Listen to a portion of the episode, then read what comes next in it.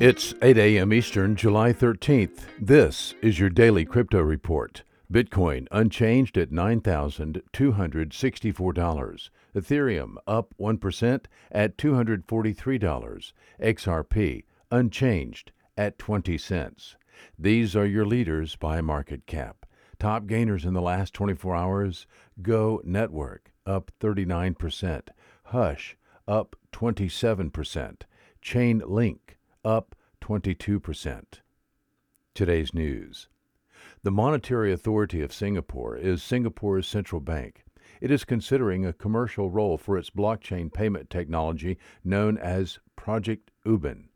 Project Ubin is in its fifth research cycle and, quote, the next leap will be in implementing live commercial solutions to solve real world challenges, unquote.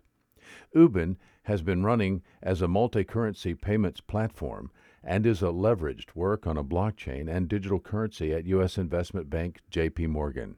The report by Singapore Central Bank says, if successful, Ubin could go on to provide the basis for a global payments platform for central banks.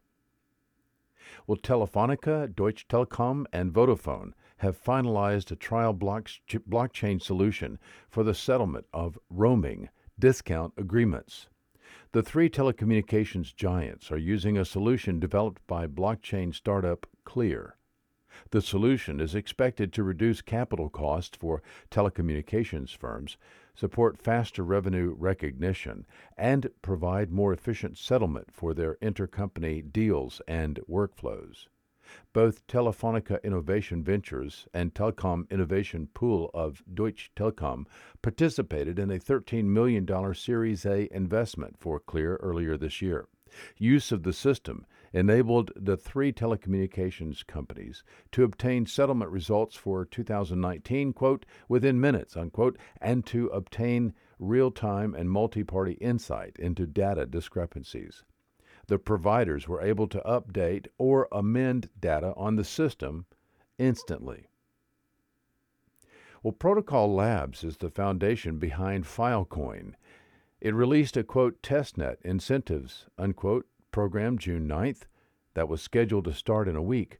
More than a dozen Chinese companies have started selling cloud mining contracts and physical hardware, even though Important details, like the mining incentive economics on the mainnet, are still not finalized.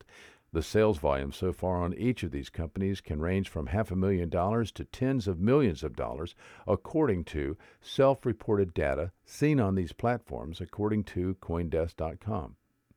Filecoin has created a craze in China. According to Andy Tyne, co founder of crypto mining hardware manufacturer Quote, crypto mining has always been popular in China, even though Filecoin's mining process is much more complex technologically.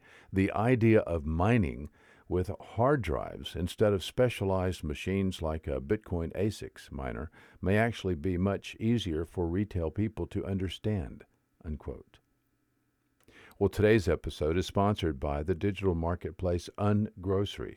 If you've ever cared about who your food comes from, Ungrocery is the place to shop.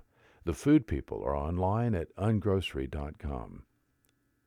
Visit us at dailycryptoreport.io for sources and for links.